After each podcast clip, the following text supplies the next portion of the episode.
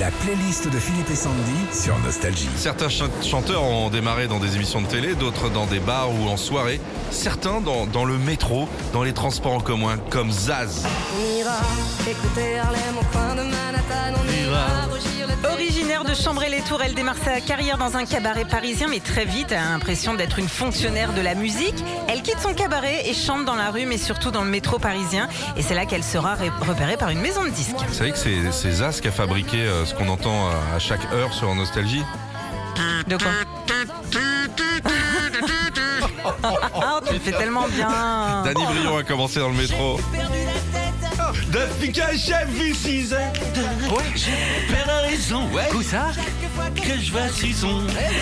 Avant Suzette, Dany arrive à Paris à l'âge de 1 an. 15 ans plus tard, à 16 ans, il s'inscrit à la fac de médecine et vit dans le quartier Saint-Germain où il fait la connaissance de son voisin, saxophoniste, avec qui il décide de chanter dans la rue et dans le métro.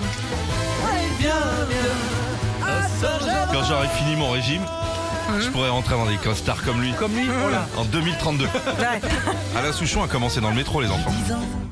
Je sais que c'est pas vrai, mais j'ai 10 ans. Ouais, on le sait peu, mais 10 ans avant de rencontrer Laurent Voulzy et signé J'ai 10 ans, Souchon euh, débute sa carrière de chanteur sur les quais du métro parisien, mais aussi ceux du subway anglais où il restera pendant 18 mois en reprenant des classiques de la chanson française. Et l'histoire est vraie, Kezia Jones.